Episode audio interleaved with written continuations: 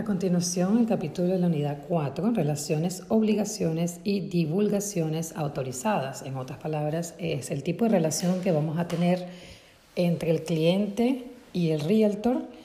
Eh, hay detalles al respecto y hay varias relaciones que hay que cumplir. Términos clave de este capítulo va a ser este, agent, arm's length transaction, que sería eh, condiciones de igualdad, Kavit Emptor, que es let the buyer be aware, deja, deja que el comprador sepa o se entere de, de, la relación, pues, de cualquier disclosure, cualquier mm, eh, información que hay que darle. El término fiduciario, lo vamos a ver, fiduciario, mandato dual, que es el dual agency, es ilegal en la Florida, lo vamos a discutir. Designated sales associate o agente inmobiliario designado. Eh, los tipos de relaciones son unas limitadas, relación sin corretaje o no brokerage relationship, sin representación, eh, single agent que se define como nada más representante, pero es single agent. Por eso me gusta hacerlo en, hablarles en inglés y en español. En español le ayuda a que se entienda, pero en el inglés, ah, como lo van a ver ustedes en el mercado y afuera cuando ya estén ejerciendo como realtors, es más fácil de distinguir eh, algunos términos porque se nos van a presentar en el día a día. Entonces, single agent eh, que es representante único o individual. Special agent, vamos a saber la diferencia entre un special agent y un agente general. Un sub-agent y un transaction broker, corredor de transacciones. Transaction broker. Entonces esos términos ah, los vamos a hablar al detalle y vamos a empezar con la norma de mandato. Cuando una persona delega autoridad a alguien para que actúe en su nombre, se ha creado una relación de mandato. La relación de mandato entra dentro del cuerpo del llamado de ley llamado norma de mandato. Hay tres tipos de leyes que sirven de orientación a la sociedad con respecto a las relaciones de mandato. Derecho consuetudinario, ley escrita y derecho administrativo. Entonces, vamos a hablar de eh, tu, tu, relación. Con el cliente. Estamos hablando del common law, statutory law y administrative law. El derecho común es el primero, como le dicen aquí, si en un caso sucedió y fue aprobado, pues obviamente los otros casos van a llevar el mismo eh, formato, ¿no? Eso es lo que se llama la ley común prácticamente. Eh, la ley escrita se compone de las leyes escritas promulgadas por la legislatura. Estamos estudiando el capítulo, recordemos, el capítulo 475. Estos son los estatus de la Florida y se basa, eh, se promulga de las leyes legislatura de la Florida. ¿okay?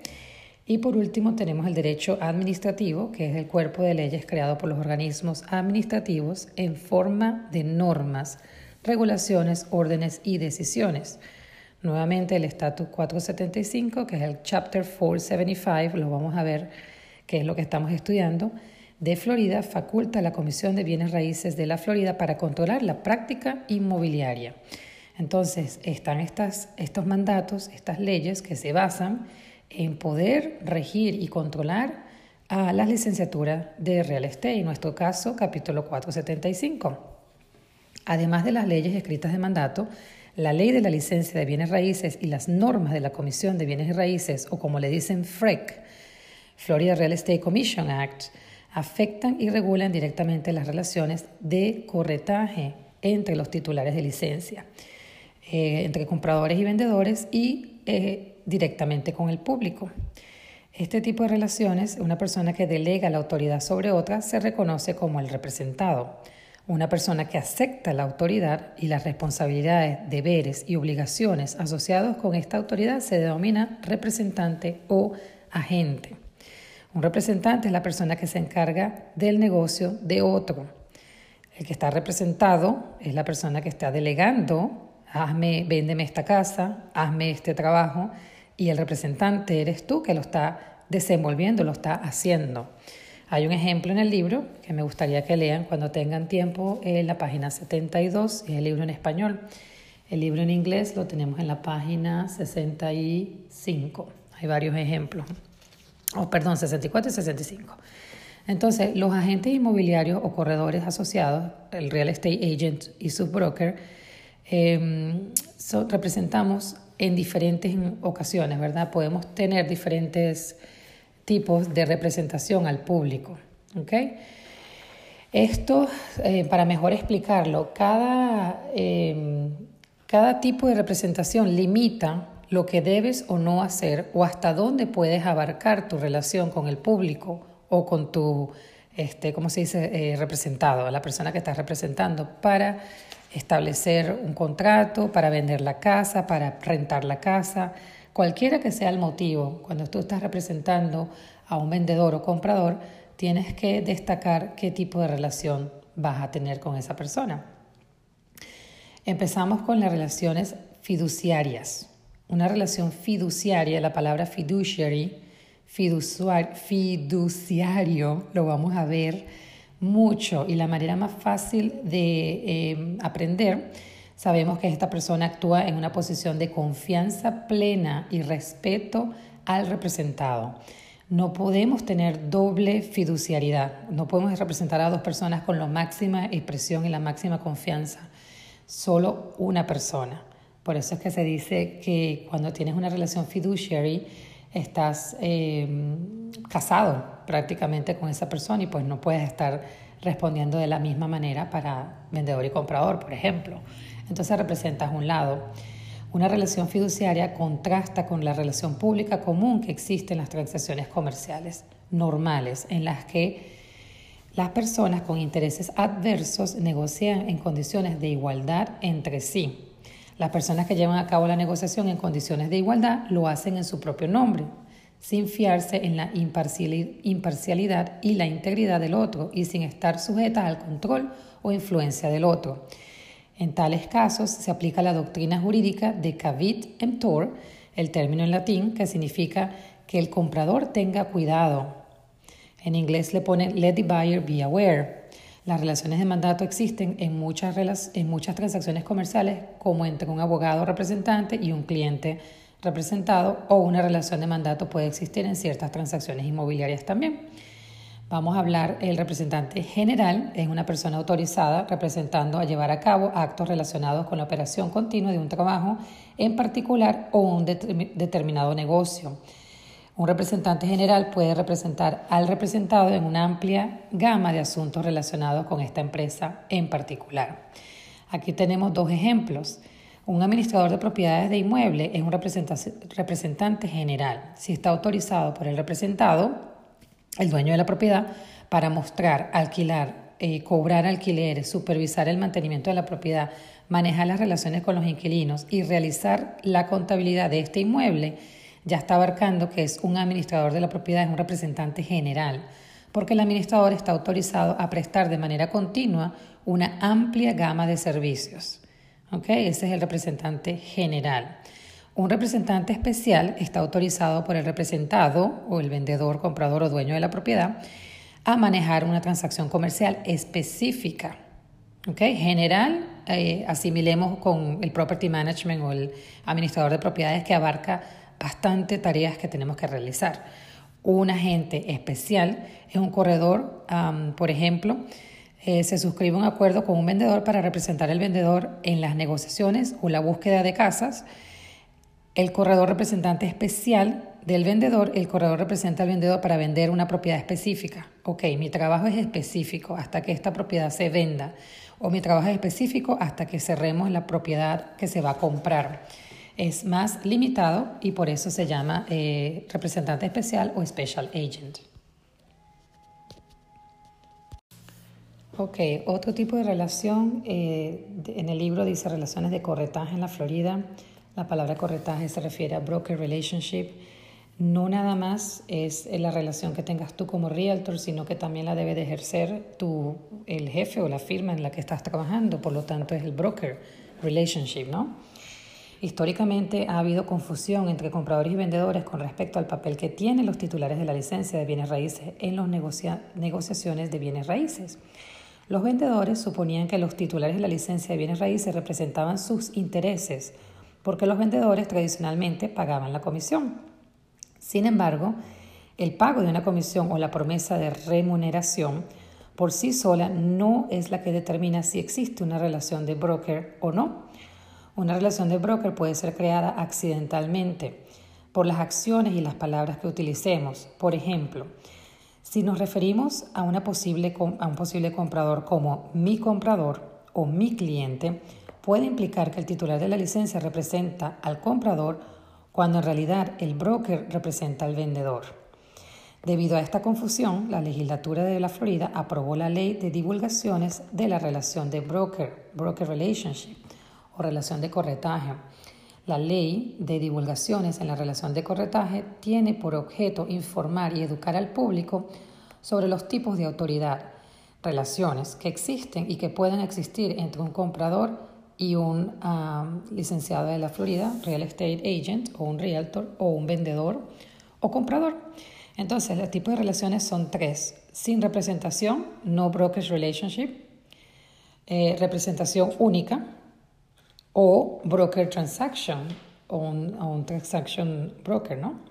El tipo de relación de broker adecuada lo determina el corredor o el agente inmobiliario y los corredores asociados con eh, la firma de real estate, el cual usted debe de preguntar a su broker si va a tener un tipo de relación o qué tipo de relación va a tener con el comprador o vendedor o viceversa para un propósito, un objetivo, ya sea la compra o la venta del inmueble. Un broker que no tiene relación, sin, sin relationship, es poco común, quiero aclarar, sin embargo debemos de aprender el concepto la diferencia para propósitos del examen. La ley de la Florida permite a los posibles compradores y vendedores optar por no ser representados. No quiero ser representado. Simplemente le dices al corredor de inmueble. Un corredor que trabaja mediante una relación que no tiene representación alguna, simplemente el objetivo es cumplir la transacción y hacer ayudar al contrato que se cumpla. Este corredor que trabaja en calidad de una relación sin representación con un vendedor puede formalizar un acuerdo de listado con el vendedor y recibir una remuneración. Del mismo modo, una empresa de broker que trabaja mediante una relación sin corretaje, sin broker relationship, puede trabajar también con un comprador. Entonces, es un poco confuso, pero simplemente les voy a explicar con mis propias palabras para que se entienda. Un, si estás representando a un comprador un vendedor que no tienes relationship, no hay un broker relationship, es decir, Em, no tienes que eh, eh, ser, tener la confianza plena y el respeto absoluto que te lo indica una relación, este, ya sea el single agent. El single agent es, relación completamente al, al vendedor o comprador. En una sin relación, que trabaja sin relación de broker, no hay relationship, no hay broker relationship, solamente tienes que cumplir con tres cositas rendir cuenta de todos los fondos, es decir, eh, de la transacción inmobiliaria, por supuesto, explicar en detalle los procedimientos de la relación. Mira, este es el contrato de compraventa, esto es lo que vamos a firmar, la fecha de cierre es esta, y pautar lo que dice el contrato. Obviamente tenemos que actuar con honestidad y divulgar todos los hechos conocidos que afecten la forma sustancial del valor de una propiedad residencial y que no sean evidentes para el comprador. En otras palabras, los titulares de la licencia, nosotros que tenemos la licencia de bienes raíces, tenemos la obligación de revelar al comprador o al vendedor, dicho que sea afectado, ¿verdad? Aquellos ah, defectos materiales que puedan causar, eh, eh, puedan causar el valor a la propiedad, puedan bajar o subir, depende del caso, ¿no? Pero hay que informar, es lo que quieren que, hagamos, o divulgar todos esos hechos conocidos.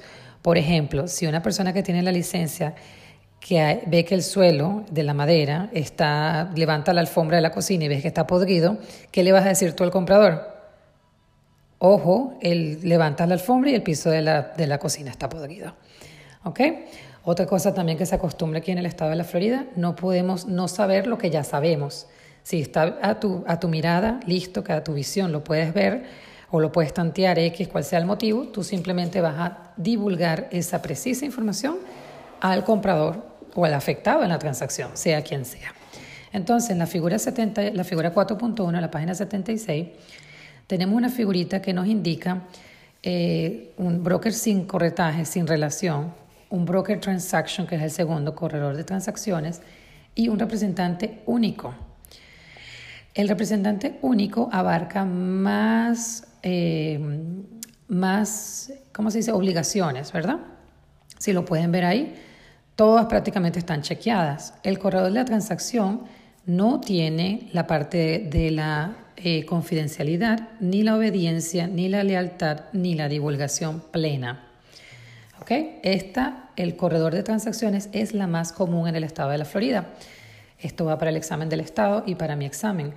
¿Qué, qué, te estoy diciendo? El, corredor de transacciones es el más común y es el que se asume si tú, si tú te pones un contrato en la casa, llega un realtor y no te desglosa qué tipo de relación tiene, en el estado de la Florida se asume que es un broker um, transaction, entonces corredor de transacciones. ¿okay? El sin corretaje, ya lo acabo de discutir, no tiene relación. El corredor de transacciones tiene las siguientes obligaciones. Rendir cuentas de todos los fondos, actuar con honestidad y igualdad, Divulgar todos los hechos conocidos también que afectan el valor de la propiedad. Como les dije, el, piso está podrido, el techo se ve que se está cayendo. Todo lo que ustedes puedan ver se lo tienen que divulgar o decir al comprador.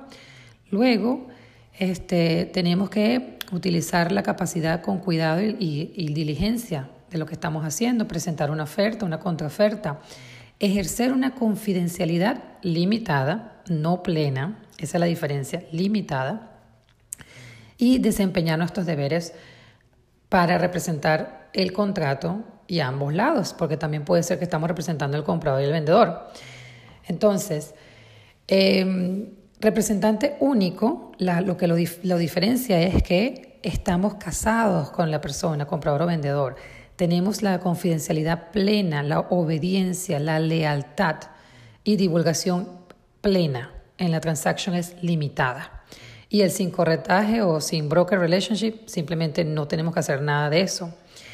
Entonces, ahí cabe destacar que si tenemos una representación única con el cliente que es plena, lealtad, obediencia, estamos casados, tenemos un fiduciary relationship con esa persona, no podemos hacerlo para el otro lado. Si lo estamos representando al comprador como un representante único, no podemos representar al vendedor como un representante único, por lo cual debemos de cambiar la relación y para eso hay un documento que indica que podemos cambiar de representante único a corredor de transacciones o broker, o broker transaction.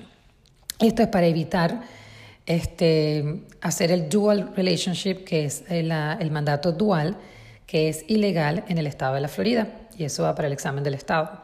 El dual relationship es illegal in the state of Florida. El mandato dual es ilegal en el estado de la Florida. Entonces, si tú tienes un comprador con representante único y la, venta de la casa o la casa que están viendo, tú estás representando al comprador en plenitud y la casa que están viendo la tiene el mismo broker al que tú trabajas. Supongamos que es una compañía grande, inmensa y tienen muchos listados, ¿verdad? ¿Qué pasa? El broker tuyo no te va a dejar ofertar en una casa a la cual él representa también como eh, transaction, por ejemplo, porque entonces ya, ya estarías haciendo el mandato dual, eh, tienes el comprador, entonces tienes que cambiar tu relación de representación única a representación de corredor de transacciones, el broker relationship, para poder comprar una casa en esa misma firma que, que estás trabajando. De lo contrario, no puedes comprar allí y sigues manteniendo tu relación única con el cliente, pero fuera no pueden comprar una casa que la tenga tu mismo broker. Luego tenemos los subagentes en el tipo de relación representante único, el vendedor como representado, supongamos que estás representando al vendedor, el corredor de inmueble es el representante del vendedor, los agentes inmobiliarios y los corredores asociados son los subagentes del vendedor o representado. En el caso del comprador como representado, el mismo caso, el corredor es el representado, representante del comprador, los agentes inmobiliarios y los corredores asociados son subagentes. ¿okay? Y cabe destacar un punto más sobre, punto clave sobre la relación de corredor de transacciones, que ya les mencioné que esta es la más, se presume en el estado de la Florida, eh, ya sea una transacción residencial o comercial, no importa, simplemente se presume que tienes una transacción, eh, un corredor, una relación de corredores de transacciones, representación limitada de un comprador o vendedor, o tanto el comprador como el vendedor en la misma transacción dentro del mismo broker, que por eso es que esta es la más común, porque en muchos casos se repite que queremos comprar una casa o representamos al comprador que quiere comprar una casa que la está vendiendo tu mismo broker, la misma compañía a la que trabajas. Eh, no tenemos relación fiduciaria con el comprador o vendedor en una relación de corredor de transacciones y las partes están representando como clientes, las partes están representadas como clientes, ¿ok? Una relación, este, digamos que lo que yo, como yo lo veo y es más clave, tú estás representando a que se cumpla el contrato con la información obviamente eh, limitada, no tienes la, la, no estás casado ni con una parte ni con la otra, y tu derecho o tu trabajo es que el, el, la compraventa se te dé, pues el contrato se, se selle repetimos, rindiendo las cuentas, actuando con honestidad, divulgar cualquier defecto de la propiedad que afecte el valor y que usted lo sepa. Obviamente, si no se sabe, no puede decir nada, pero si lo sabe, sí. Eh, utilizar la capacidad que usted tenga para preparar las ofertas, someter contraofertas, ejercer la confidencialidad limitada y desempeñar los deberes como broker. ¿okay? Entonces, eh, les dije que si eras representante único y estabas casado con esa persona lo querías representar en su totalidad, con la confianza, con la lealtad, con todo, y de repente le gusta una casa en la firma que estás vendiendo, puede tranquilamente hacer una transición de representante único a corredor de transacciones, no hay ningún problema. Se llena un documento donde se le da el consentimiento que sí puede cambiar el, el tipo de relación y con este actuar y comprar una casa en la misma firma que usted está representando. No hay ningún problema. Este, ya hoy en día no es común, eh, se presume en el estado de la Florida que es el transaction y pues todo el mundo actúa como tal. Sin embargo, si tienes alguna persona que quiere ser representado de único y dice yo quiero que trabajes para mí, únicamente para mí, no quiero nada con nadie, pues te limitas a que no puedes venderle un inmueble que tu misma firma lo tenga. Sin embargo, sí puedes representar a esa persona como representación única. Ah, relaciones, vamos a hablar aquí en la página, estoy en la página 85. tipos de transacciones que no quieren divulgación sobre relación del corretaje, transacciones de propiedades no residenciales, ya estaremos hablando de la parte comercial, contratos de arrendamiento, excepto cuando hay una opción para compra, eh, oportunidades de comerciales, subastas y tasaciones. Estas son las leyes de divulgaciones en relación al el tipo de relación. Eh, nuevamente, son propiedades que no son residenciales, no tienes que eh, declarar el tipo de relación. Eh, propiedades residenciales no mejoradas destinadas para cuatro o menos unidades o propiedades rurales de 10 acres o menos. ¿Ok? vamos a hacer unas preguntas prácticas, lo voy a dejar ahí y el modelo vamos a entrar en lo que es eh, la parte de requisitos de divulgación. Ah, ojo, quiero destacar que en la página 86-87 tienen un, formato del tipo de relación, cómo se desglosa y el, el cliente lo firma. Y en la página 88 tenemos otro. Hay algunas excepciones en estos, en estos contratos, pero todo está por escrito y tiene que ser obviamente firmado. Ok, quiero aclarar algunos requisitos para la relación de brokerage. Okay, cuando una casa es residencial, tenemos que obligatoriamente em, decir la relación, a menos que, como les dije, se presume que si no la decimos es transaction, ¿ok? Pero esto se tiene que hacer para cualquier em, transacción residencial, Una transacción residencial de venta de propiedades residenciales se considera cuando es una casa de menos de cuatro unidades, cuando es una, un terreno, ¿verdad? También eh, improved or unimproved, como le dicen aquí, que es mejorada o no mejorada. Y eh, agricultural en menos de 10 acres. Cuando no tenemos que desglosar la relación es porque no es residencial, le mencioné anteriormente que es comercial.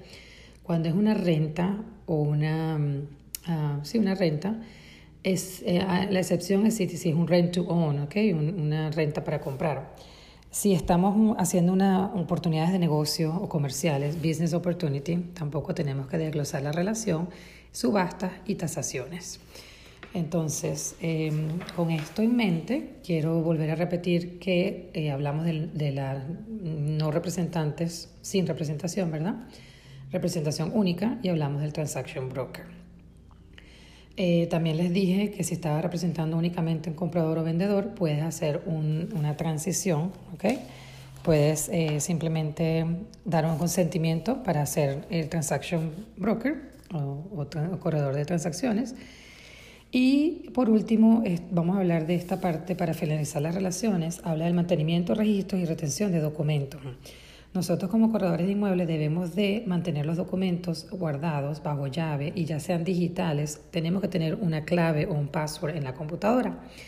Estos documentos se deben de retener por un mínimo de cinco, máximo cinco años, perdón. Después de cinco años ya los puedes shred y los puedes, mm, eh, ¿cómo se dice?, eh, votar, ¿no? Pero obviamente eh, la disposición de este documento que nadie la puede leer.